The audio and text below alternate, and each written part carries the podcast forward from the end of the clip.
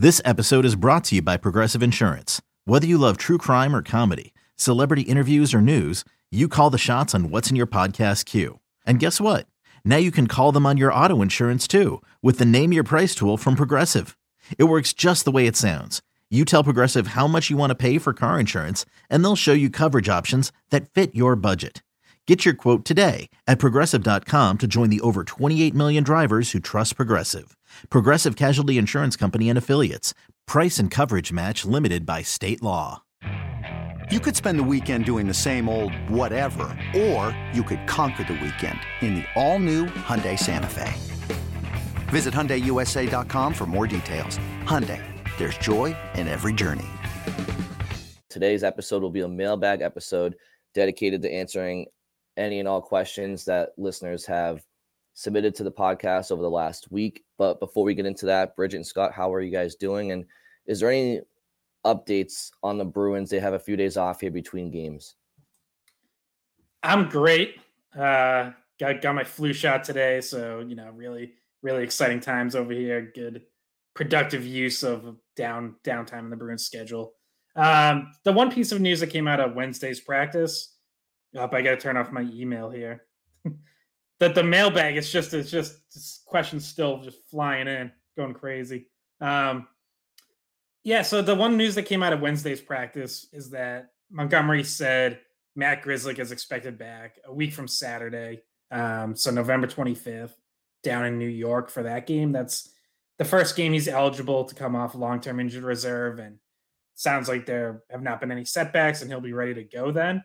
Um, before we get into our first question, which is related to that, uh, give Bridget a chance. Bridget, how are you doing?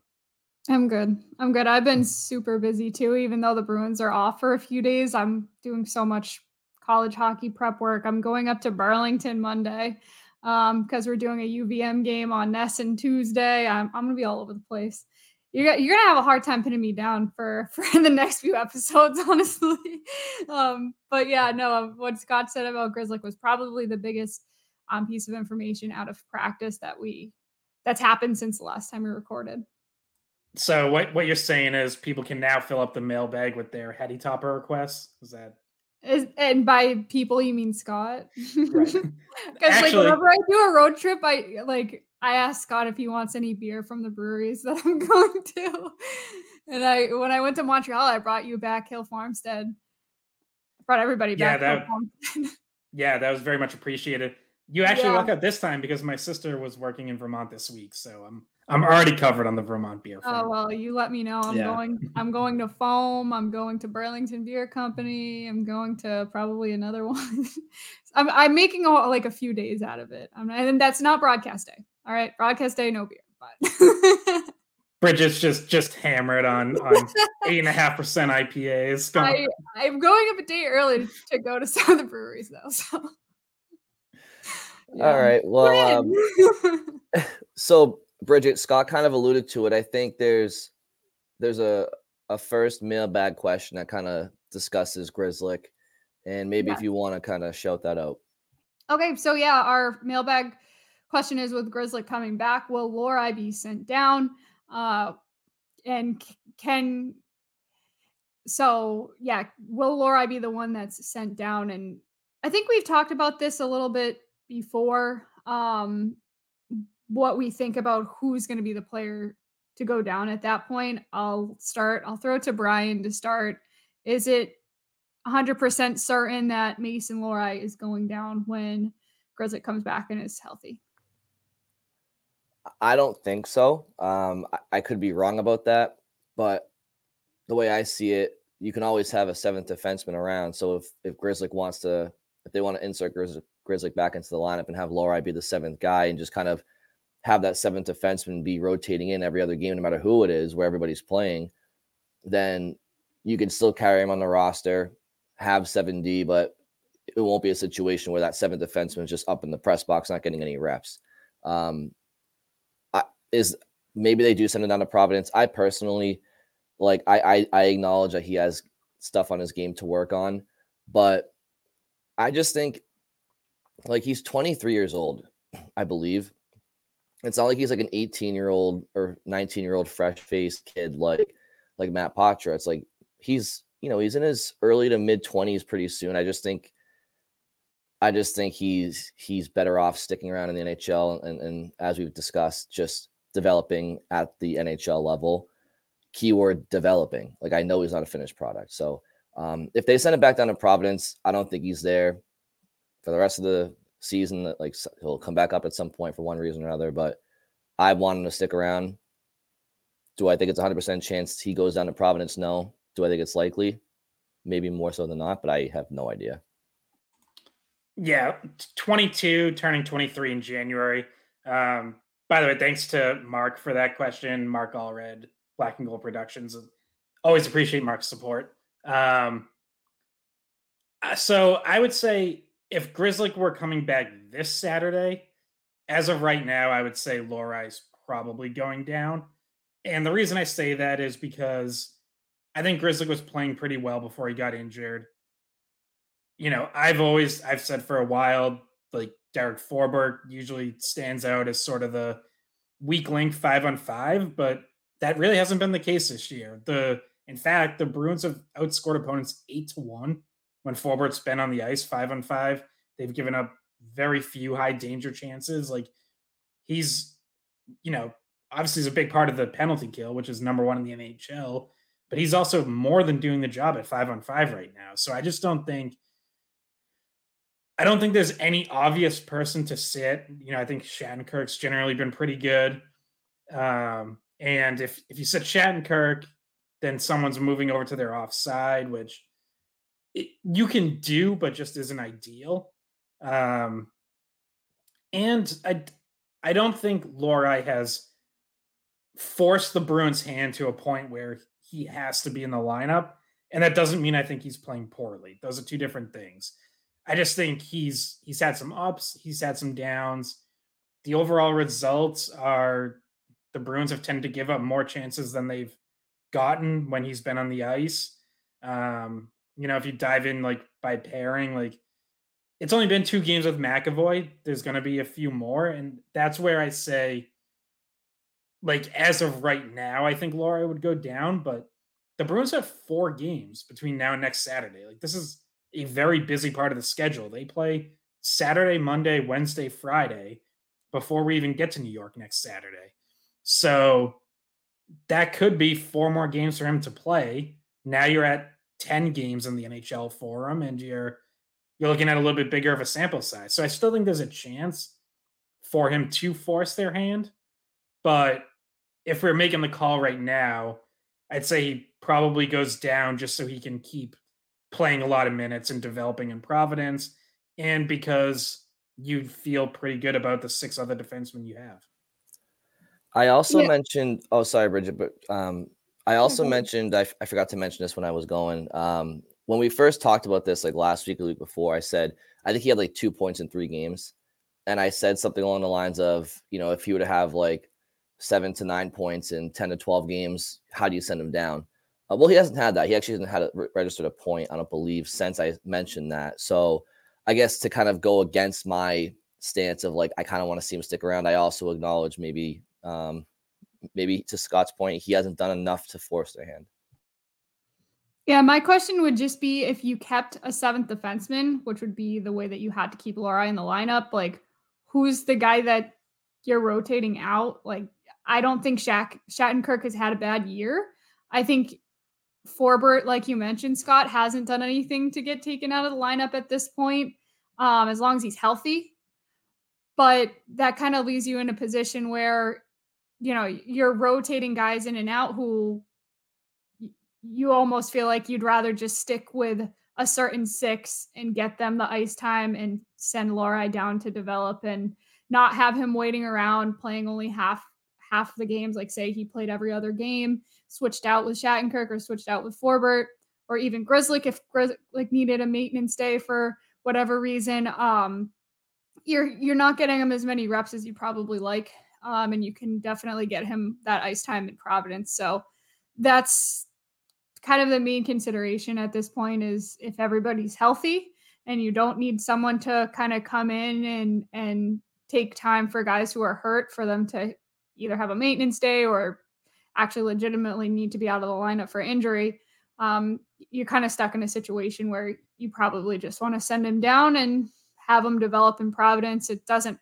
hurt him to do that. And, you know, maybe he comes back up sooner rather than later. We're not sure how the health is going to work out with the Bruins blue line. So, yeah. And, you know, last year after the Bruins traded for Dmitry Orlov, we saw a, like a true rotation on defense where it seems like everyone got a turn resting and um, it was like legitimately seven guys in and out all the time. And, and of course, poor Jakub Zboril still barely playing, but um, you, you could do that. And, and I actually would say like, this would be the time I would like doing that more now this time of year rather than last year in the second half because I do kind of wonder if you know doing that down the stretch last year did that kind of mess with the chemistry a little bit and not really allow certain pairings to kind of settle in ahead of the playoffs.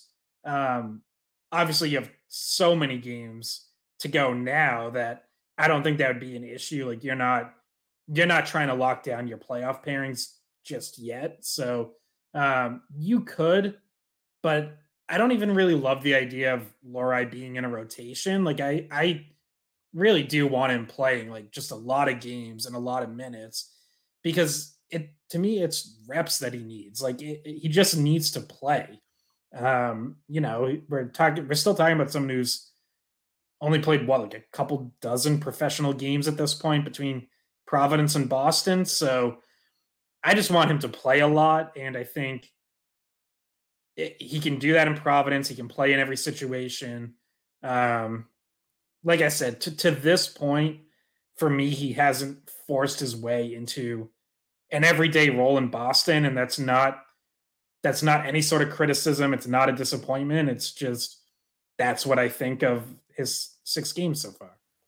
So and that kind of that kind of uh, if just to like move us ahead onto a similar topic, a similar question that we got was about load management. So Jeff sent us an email and he said, is there should there be a plan for load management of rookies? And we're kind of talking about load management of defensemen at this time of year. Should there be load management for rookies?